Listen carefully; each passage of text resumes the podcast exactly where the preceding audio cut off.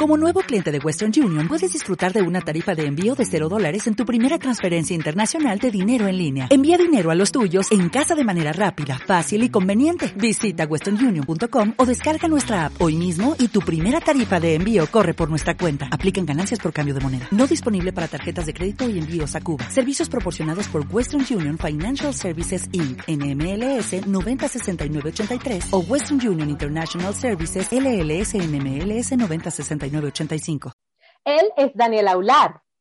Y ella es Iraner Márquez. Y como esto es en vivo, ya no encuentro cómo hacer el chiste para, para Google. Cuéntame un chiste. Ajá. Ajá. Ajá, y viene, y viene, y viene. Está pensando, está pensando.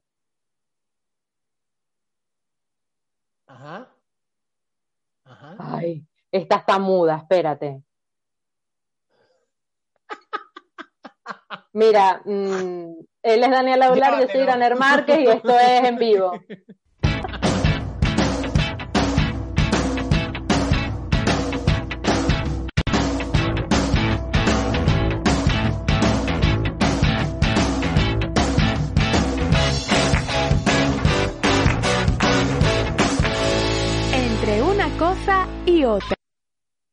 Bienvenidos al episodio número 27 de Entre una cosa y otra.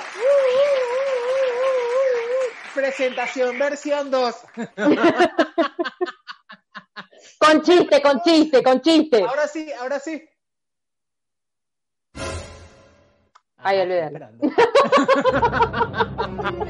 Bienvenidos a este episodio número 27 que estamos transmitiendo en directo desde Madrid a través de YouTube, como cada dos miércoles a las 9 de la noche hora de España, y que se está transmitiendo en vivo desde el estudio número 5 de Nosotricos Media House Ultra Plus y el estudio número 6 de Nosotricos Media House Ultra Plus. Un episodio que, como te comentaba, puedes disfrutar cada dos miércoles a través de nuestro canal en YouTube a las 9 de la noche y la versión de audio sale todos los jueves a las 7 de la noche hora de España en iBox, Anchor.fm y Spotify.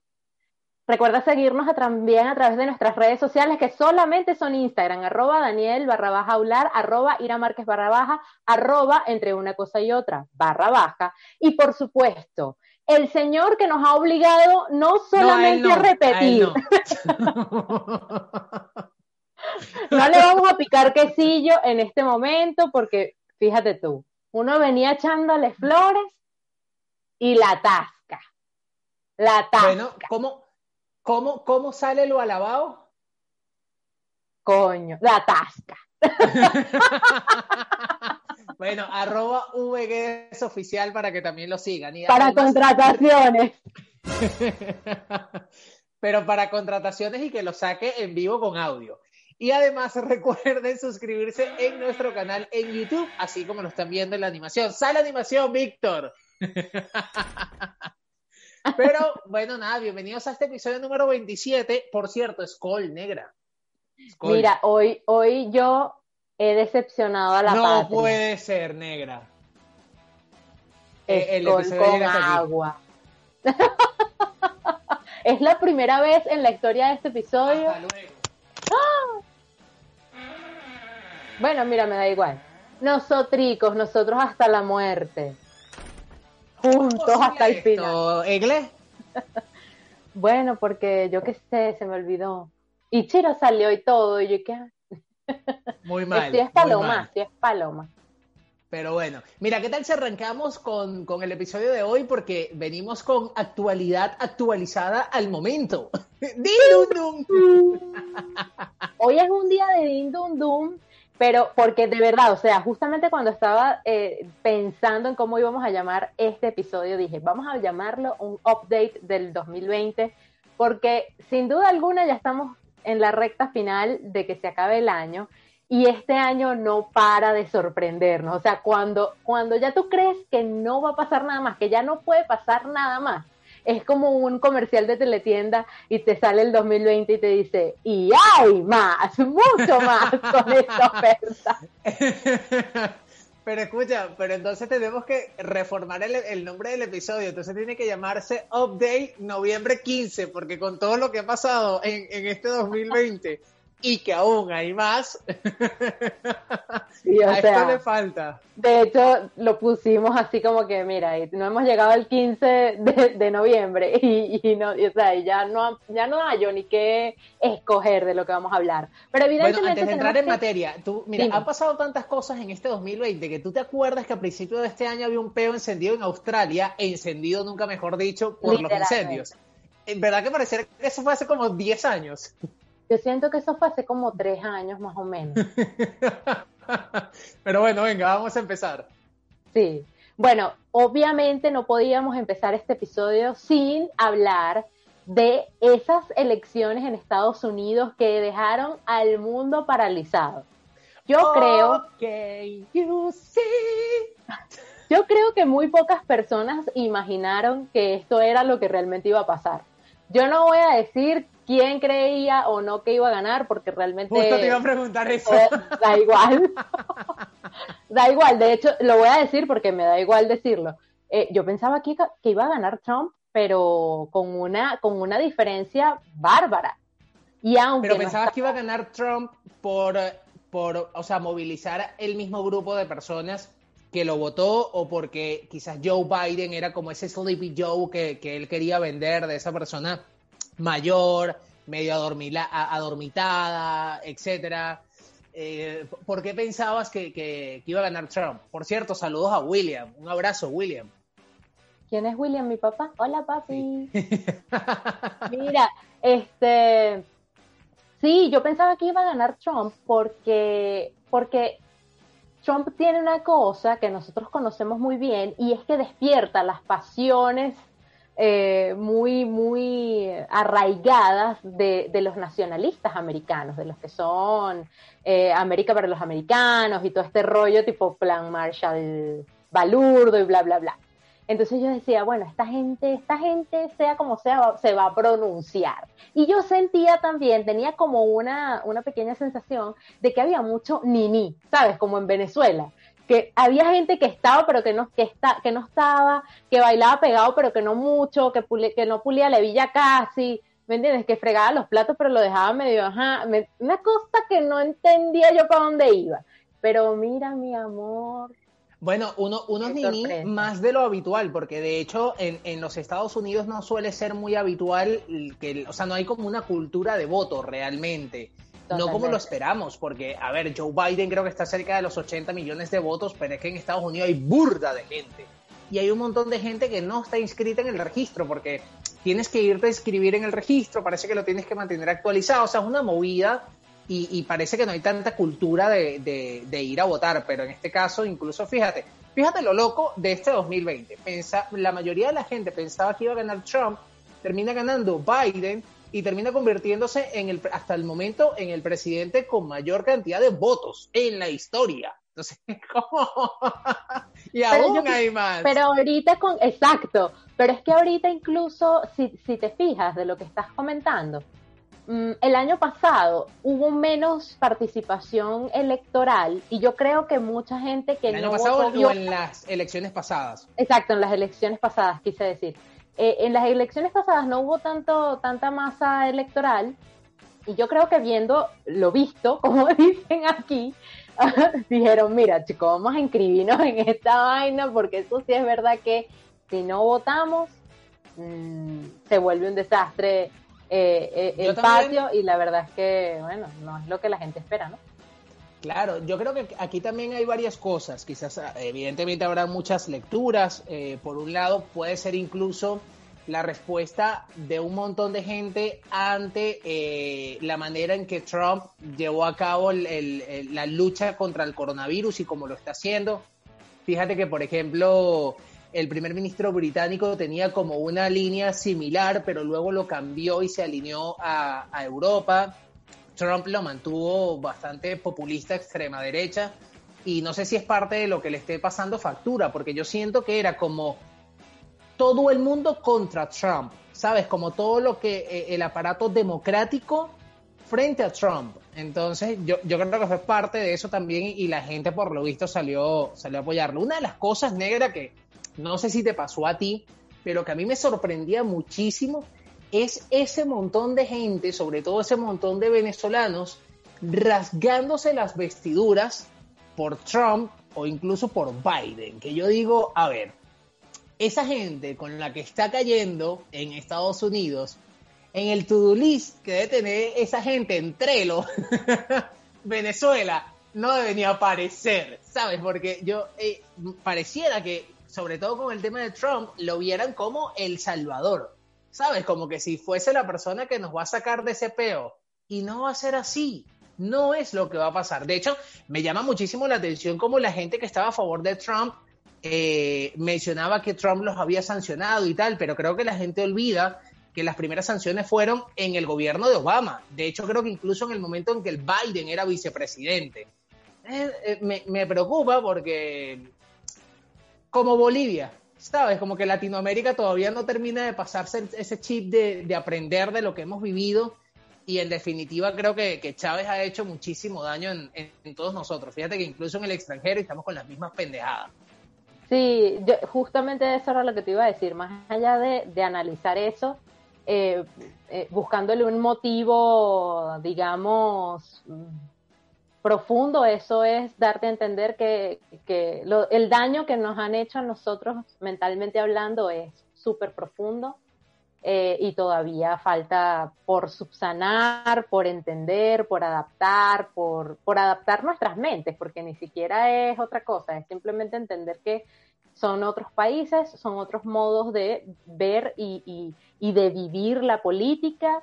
Eh, y bueno, o sea, esto no tiene nada que ver con, con ese momento que vivimos hace, hace, desde hace 20 años atrás, los que estamos fuera de Venezuela, evidentemente. Claro, pero es que fíjate que eh, menciono el tema de Latinoamérica, porque pasó en Argentina, ha pasado recientemente, recientemente en Bolivia, que de hecho recibieron a, a, Evo Morales como un héroe, ¿sabes? Entonces es como una situación donde sí, es cierto, el chavismo ha hecho mucho daño, y Chávez en particular hizo mucho daño en todos los venezolanos, eh, y, pero es que en Latinoamérica sigue ocurriendo, ¿sabes? Pareciera que la cuestión va a seguir. Sí, porque el populismo, el populismo puede más con la cultura latinoamericana, por así decirlo. Tiene, Sobre todo tiene todavía un dominio importante. Yo te lo juro que eh, a, a, mí sobre todo me sorprende el hecho de la gente pro-Trump, que es un carajo eh, tan, anti, tan antidemocrático, por lo menos desde mi perspectiva, súper populista, de ultraderecha, no lo sé, incluso, incluso, a ver, yo ni hice campaña por uno, ni hice campaña por otro, ni me interesa uno, ni me interesa el otro, porque ninguno va a resolver ningún peo con relación a nosotros. Pero me llama la atención sobre todo el montón de gente, no, que nos robaron las elecciones. Que ¿sabes? yo me sentía como con Capriles, no, que me robaron las elecciones, que hay que contar otra vez, que ábreme las cajas, chicas. Pero mira, a mí me gusta mucho eh, de momento, porque obviamente tenemos que hablar de momento, con este año no se sabe, pero a mí me gusta muchísimo, por ejemplo, ver, ver eh, actitudes de ese tipo eh, en la, digamos, en la primera potencia mundial de, de, de que, que, ves que, ay no, me robaron las elecciones, voy a, voy a, voy a recurrir, no sé qué, y al final mira cómo, cómo es que funciona la independencia de poderes que te dicen, mira, yo no veo aquí consistencia, pruebas no o algo. O sea, para su casa, usted podrá ser muy el presidente y todo lo que tú quieras, pero para atrás, para adentro y a recoger, a recoger que se va. Eso, usted, usted vaya recogiendo los peroles, usted vaya haciendo eso, te estoy escuchando, puede seguir hablando. Usted siga, usted recoja el, usted recoja los peroles, usted haga las maletas porque usted se va. Usted Exactamente. se va. Exactamente. Pero bueno, yo, yo creo que, a ver, eh, la gente, a, ese tema me parece súper interesante, eso que acabas de decir, porque demuestra realmente cómo funciona la, la separación de poderes y, y, y cómo debería ser, ¿no? Además que de nuevo, ni es que estoy de un lado ni es que estoy del otro. Si Trump cree que le robaron las elecciones, presenta pruebas. Si hay pruebas, vuelve a contar. ¿Sabes? Pero no poner en entredicho las cosas y sobre todo, de nuevo, rasgándote las vestiduras por una gente que ni sabe quién eres ni te va a resolver el peo. Entonces, me parece de verdad eh, impresionante. Ahora, lo que le espera al mundo, lo que le espera al mundo. Evidentemente, este nuevo gobierno, como lo está hablando incluso con mi papá en estos días, le va a dar mucho respiro a muchísimos eh, gobiernos que estaban amenazados, entre ellos el de Venezuela, porque evidentemente ahorita ellos tienen que ir con bastante mano izquierda tratando de rehacer la... Uh, ok, antes de, um, de todo este rollo, después de todo este rollo que, Trump estaba haciendo con respecto a, bueno, la, diplomacia en general, que se había ido un poquito um, a tomar por saco, eh, ahora, bueno, este gobierno va a tratar de... Eh, Pero a ver, eh, una pregunta, porque voy a aprovechar para preguntártelo por ejemplo, sobre todo porque tú lo estás diciendo y había visto un argumento similar en mucha gente. ¿Qué te hace pensar o cuáles son las evidencias o las pruebas o lo que haya? Lo, digo no para refutártelo, lo digo para saberlo. Que eh, hagan demostrar que lo que va a pasar a partir de ahora es que el gobierno venezolano va a tener un respiro. O sea, a partir de qué pruebas, a partir de qué hechos, a partir de que eh, eh, Biden ha tenido relaciones previas con con Maduro de, estrecha amistad? O sea, ¿en base a qué? Porque te lo pregunto porque lo he visto muchísimo hablando de que Biden es un candidato prosocialista y tal, y que lo que va a hacer es favorecer la dictadura venezolana, etcétera, etcétera. No, no, no, no, no, no me refiero a eso. Eso, eso me parece ya demasiado definido para algo que todavía ni siquiera tiene pinta de, de saber hacia dónde se va. Lo que estoy hablando es que, por ejemplo, Fíjate que en España o, en la Unión Europea eh, había una relación un poco quebrantada entre Estados Unidos y la Unión Europea por muchos temas de, importación y exportación, y eso estaba dado a que no había una, un, manejo diplomático adecuado. Entonces, eh, todo se estaba manejando. Bueno, básicamente también porque una empresa básicamente porque Trump, tipo Chávez, expropiese aquí, expropiese allá, dijo, bueno, los impuestos son tanto. Y de hecho muchos, muchos Claro, pero no se sentó a negociar. Él no se sentó a negociar. Y lamentablemente en esos casos hay que negociar. Y por eso te pongo el ejemplo de muchos, de muchas eh, relaciones eh, diplomáticas, entre ellas Venezuela puede ser una, Cuba puede ser otra, entre muchas de esas que uno dice, no, yo no creo que este se vaya a sentar, pero muy probablemente sí se siente eh, y trate de, ¿sabes?, de, poner pañitos calientes porque la cosa estaba muy tensa para poder sacar adelante todo aquello que quizás quedó en tintas con eh, la actitud que tenía Trump ante eh, los demás. Pero bueno, eso habrá que verlo porque uno tampoco sabe si al final este se cambia la peluca y, se, y va por el mismo camino y tú no te diste cuenta, nunca te enteraste. ¿Me entiendes? O sea, todavía queda 2020.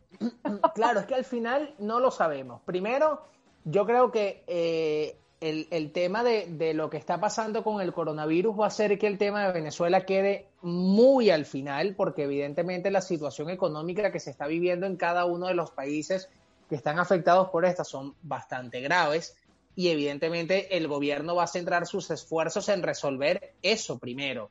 Entonces yo creo que habrá que esperar 2021, 2022 y ver qué es lo que puede ocurrir con, el tema de Venezuela, porque fíjate incluso entre que estábamos en, pre-campaña eh, electoral y en campaña electoral, eh, a Trump con cosas relacionadas a Venezuela tampoco es que se le conoce algo muy recientemente, porque es que de nuevo, con la que está cayendo, es evidente que la gente va a estar pendiente del peo que tiene prendido en su casa. Es normal. Claro. Eh, ¿Recogemos o no recogemos, VG? Yo creo que de repente deberíamos aprovechar. Vale, entonces mira, vamos a hacer lo siguiente. Vamos a ir con Din Vamos a ir con el otro tema. Porque, bueno, nada, aquí ni pro Trump, ni pro Biden, ni pro nada. Pro. pro Nosotrico. Mira, vamos con el otro tema y vamos a hablar del estado de alarma, nuevo estado de alarma en España. Un estado de alarma que como reza la Constitución, primero fueron por 15 días, pero luego el gobierno negoció con los grupos parlamentarios y ahora el estado de alarma se extiende por seis meses. Cheers. Te muestro, te muestro además cómo esto ha afectado no solamente eh, el área económica, social de este país, sino también cómo una persona demuestra a través de las redes sociales y directamente con la Policía Nacional cómo le ha afectado esta, esta medida nueva de estado de alarma. ¡Sale tweet! Pues esta es la prueba por la que bueno, la gente está un poquito alarmada, no solamente por su economía o por, bueno, sus relaciones interpersonales, sino también por su vida sexual y abiertamente han hecho esta pregunta a la Policía Nacional, eh, específicamente a la Policía de Bilbao, en donde este chico, eh, bueno, esta chica dice, mira, tengo varias semanas sin tener relaciones sexuales y estoy conociendo justamente una persona y me encantaría eh, reunirme con esta persona para compartir y bueno, casualidad que vive en una de las zonas que está ahorita parcialmente confinada y bueno, hay incluso toque de queda y no se puede entrar ni salir a varias comunidades de España sin um, un justificativo que realmente um, sea válido para las autoridades, en este caso, o que tienes que ir a trabajar o que tienes alguna cita médica o que tienes alguna emergencia de fuerza mayor que obliga a que tú salgas o entres a esa comunidad. Esa es la situación que estamos viendo. Nos, nos hizo muchísima gracia eh, en este momento cuando, cuando vimos el tweet porque dijimos, Dios mío, o sea, ¿cómo es posible que la gente sea tan abierta, no? Pero es, eh, eso es justamente... ¿Has leído ya el tweet, negra? Sí, sí, lo expliqué porque lo dejamos para que la gente lo leyera, por supuesto. Bueno, pero para la gente que está conectada escuchando el podcast, voy a leer el tweet. Mira, el usuario que tiene como nombre Valen, arroba Inigo Valen, le escribe a la policía de Bilbao, acá en España, lo siguiente, arroba Bilbao barra baja policía. Por cierto, mira, la gente de la policía de Vizcaya... Barra baja, barra baja. Dice, llevo semanas sin tener relaciones sexuales y justo estoy conociendo a una persona de un pueblo colindante a Bilbao. Podría ir solo para satisfacer mis necesidades. Lo mejor de todo es que la policía le responde y le dice, buenas tardes, entendemos su situación. Ese tipo de prácticas no están reflejadas en las excepciones para cambiar de municipio. Tómeselo como la primera prueba de amor para su posible relación. Le deseamos mucha suerte un saludo. Esto es una joya, de verdad. O sea, Pero no, era lo que yo decía. Eh, fíjate cómo crea confusión este nuevo estado de alarma que la gente mira. Yo no me voy a caer a coba. Yo voy con todo. Señor policía, estoy autorizado. no. Bueno, lo intenté. Es que, a ver, eh, esto lo hacemos con, con, para, para, meterle un poquito de humor a un tema que realmente muchas veces no da chiste y, y, no da risa, y es el hecho de toda la situación que se está viviendo en España, porque eh, en este nuevo estado de alarma, pues el gobierno decretó que eh, las mismas comunidades autónomas fueran las que tomaran la decisión con relación a restricciones, toques de queda, horarios, si hay toques de queda, etcétera, etcétera. Entonces eso genera una confusión tal que nadie sabe nada. Nadie sabe nada. Yo, creo que eh, si al, el policía te para y te pregunta y tú se lo repreguntas, el tipo va a decir, siga adelante, ciudadano. Porque es que nadie tiene ni puta idea de qué se puede hacer, qué no se puede hacer, hasta dónde, hasta cuándo. O sea, están jugando a una confusión tal que es impresionante y creo que incluso llega a ser hasta impresentable, porque en este momento lo que se necesita es información clara, directa y sencilla. Si se puede, no se puede, aquí, no, tal, directo, para todo el mundo. Y ya está, te olvidas de peo. Porque entonces, fíjate, por ejemplo, en España tuvimos recientemente dos lunes con puentes. Entonces, no, que de Madrid eh, solamente eh, se, se va a, no puede salir de Madrid entre el viernes a las 12 y el martes a las 12 pero luego el miércoles sí, pero luego si vas a Extremadura, Extremadura no está cerrada, pero si vas a ir de repente para otro lado sí está cerrado, ah bueno, pero si pasas a otro lado porque el destino es otro sí puedes pasar, what the fuck. Sí, no, esto, esto es un, esto es un bochinche. Total, total, total. definitivamente. Pero ¿Sabes qué es lo peor de todo? Que lo estuvimos hablando en, en privado, negra, que eso lo que hace es que el ciudadano tome la actitud de no me importa. Me da igual, no entiendo nada, yo voy a hacer lo que tenga que hacer. Y punto. Y prácticamente es lo que está sucediendo, porque si te pones a ver, eh, aun con, con todo y toque de queda, que todo, o sea, aquí ya estamos hasta con toque de queda, o sea, estamos confinados, estamos con toque de queda.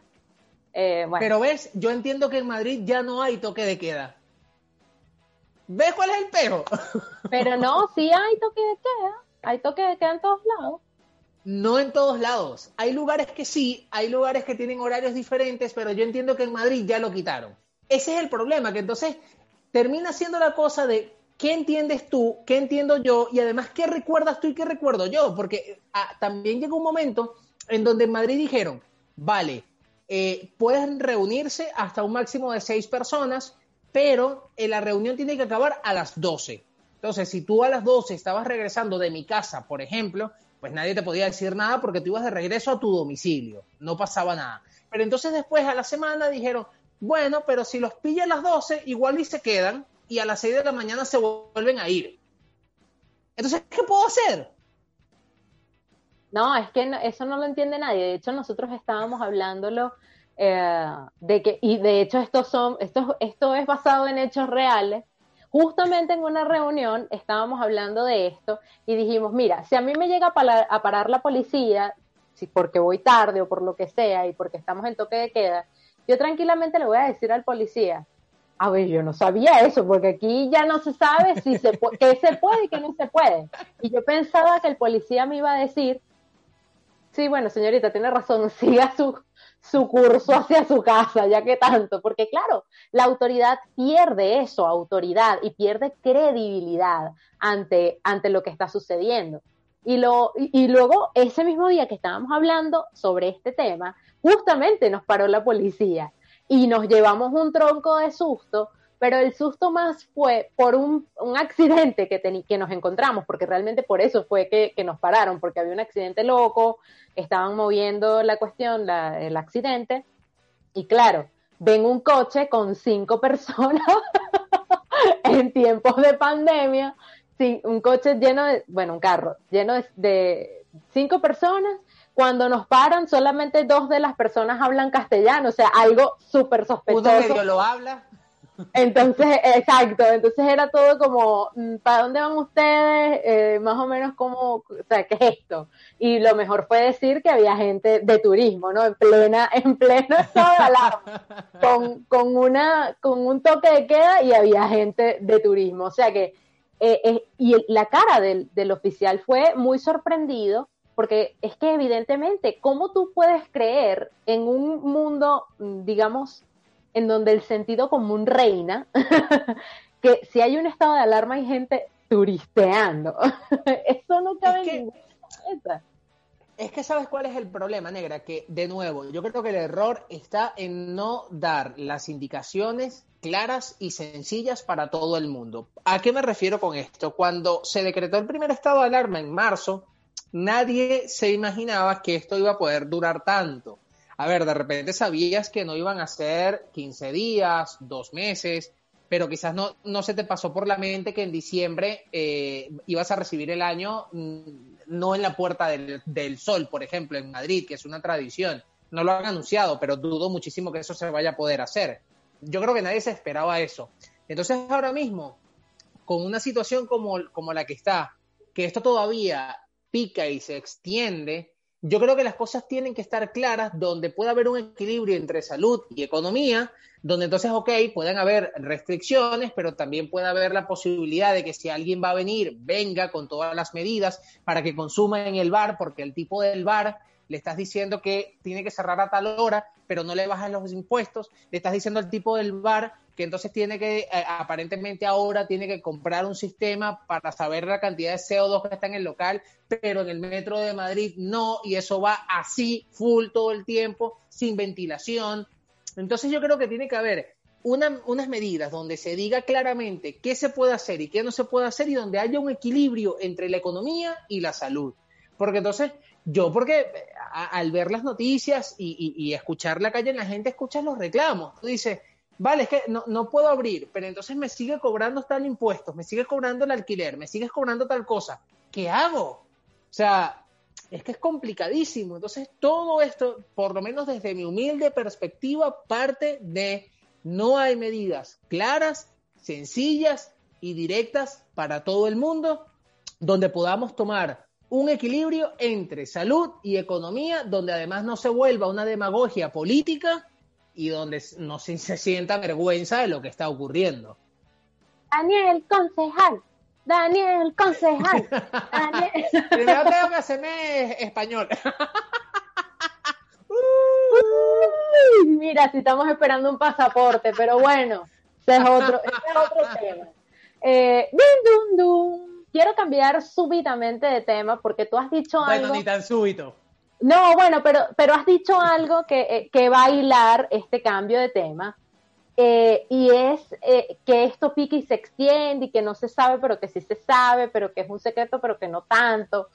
Yo te digo la verdad, yo estoy como cuando, tú sabes cuando un chamo que te gusta, o sea, un chamo, una chica, X, lo que sea, que te gustaba, te estaba como pistoneando y tú, y tú estabas así no me ilusiones, no me ilusiones, no me ilusiones, que me voy a... La gente se muere de ilusiones, no seas así, ¿sabes? Que uno está así como, que tiene así como la trompita, que casi para ¿Cómo, cómo, cómo, cómo? Pues así me tiene Pfizer, te cuento, con esa notición de que hay, habemos vacunas, señores. Suéltame ahí Víctor Guedes, una, unos aplausos que se sienta, que se sienta, que tiemble no, nosotros Media House. ¿Sabes que sí sido bueno? ¿Sabes que sí sido bueno? Pero se me está ocurriendo ahorita fanfarria de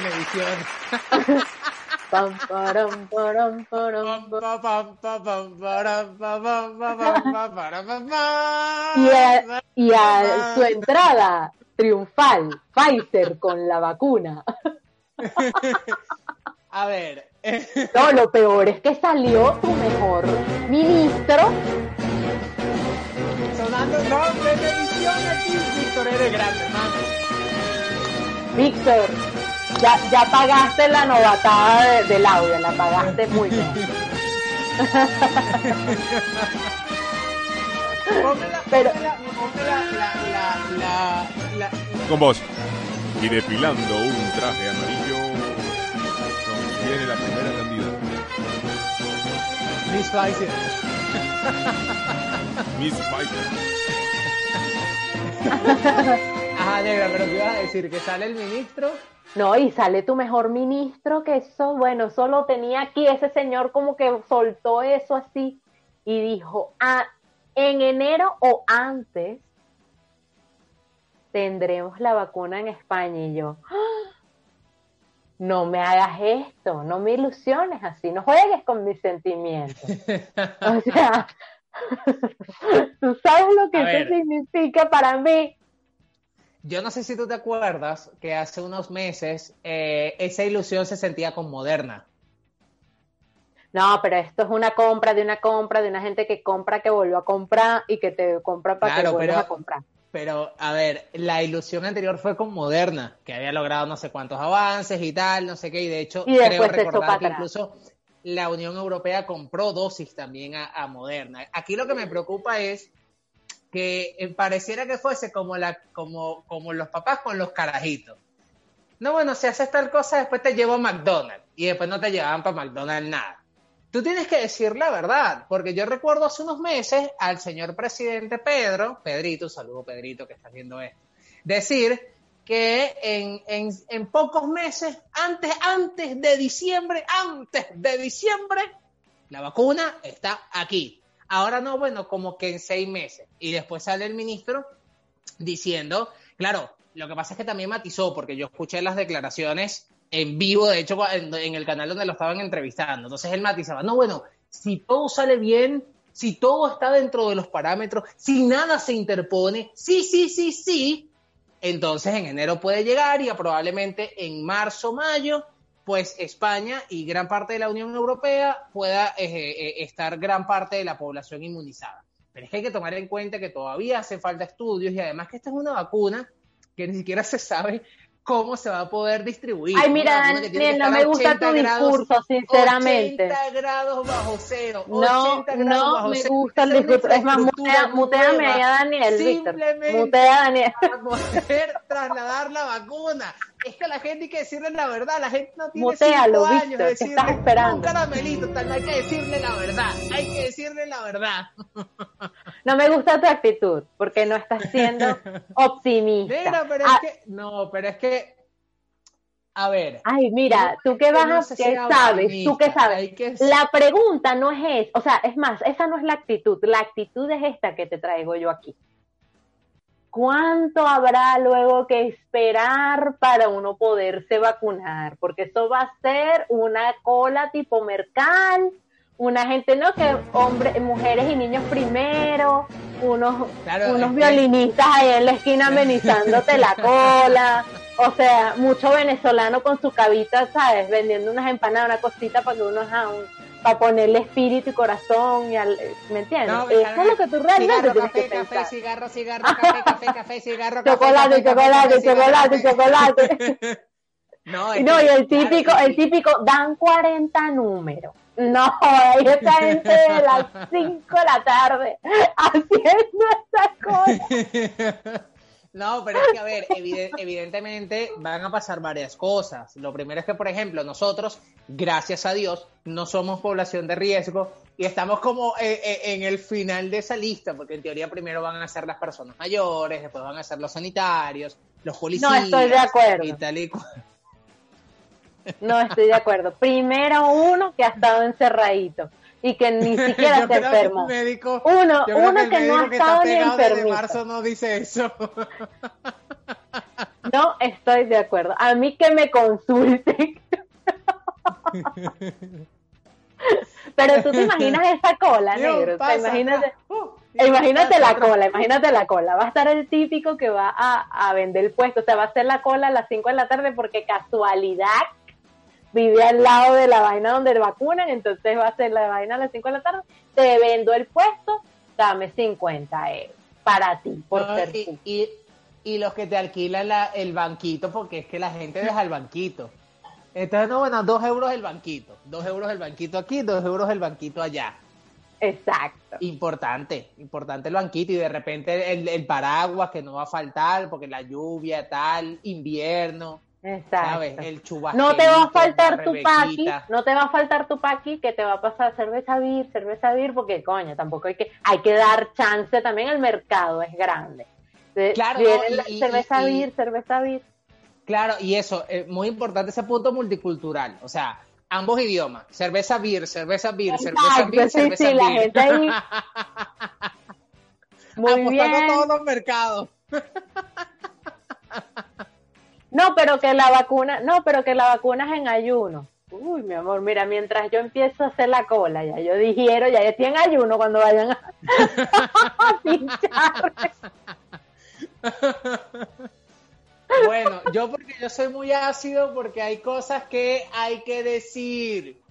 Pero hay cosas también, como yo, de las que hay que reír, porque si no, ¿para No, qué? claro, si no nos volvemos locos. Por eso esto es una catarsis. Es una catarsis, una catarsis de cada dos miércoles para que se conecten con nosotros. Si logramos sacarles una sonrisa brutal, si logramos abrir un debate interesante, fantástico, y donde eh, además eh, estamos súper felices de, de compartir con ustedes cada dos miércoles en vivo a través de YouTube a las 9 de la noche, hora de España y además también los jueves en la versión audio a las 7 de la tarde a través de iBox, Anchor.fm y Spotify. Recuerda también que nosotros tenemos una vida que intentamos eh, publicar a través de Instagram y damos también algún que otro tip y algún que otro. Está como la promesa de los políticos. Bueno, pero bueno, bueno, bueno. No, pero uno te me hace el intento, uno te me hace el intento para concha. De como la promesa de los políticos. Ay, síguenos en Instagram, arroba entre una cosa y otra barra baja, arroba Daniel barra baja hablar, arroba Ira Márquez barra baja, y sin olvidar el agradecimiento inmenso al rey de los live, el señor Víctor Guedes, arroba V Guedes oficial.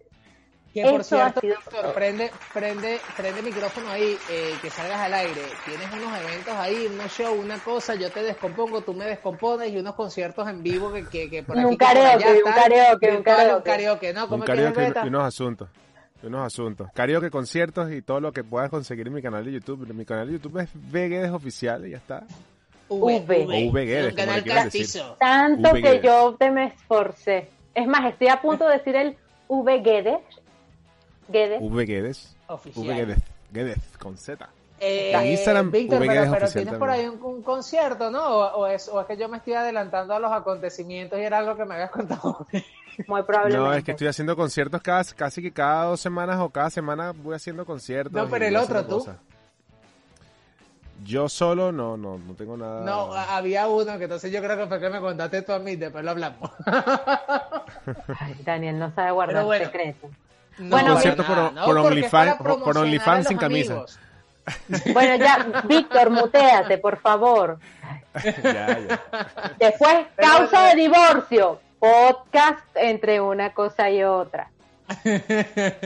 Recuerden también eh, suscribirse a nuestro canal en YouTube, tal cual como se está mostrando en la animación. Muchas gracias, Víctor, por secundar mis palabras con la animación que sale en el momento oportuno. Además, recuerda que en el enlace de nuestra bio, bien sea en YouTube, Anchor, Spotify, en cualquiera donde estamos publicando esto, tienes el enlace de Coffee para que también puedas darnos un aporte y que el señor Víctor Guedes al final cobre.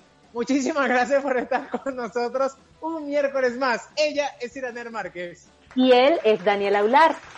Y aquí seguiremos entre una cosa y otra. Hasta luego. Hasta luego. Entre una cosa y otra.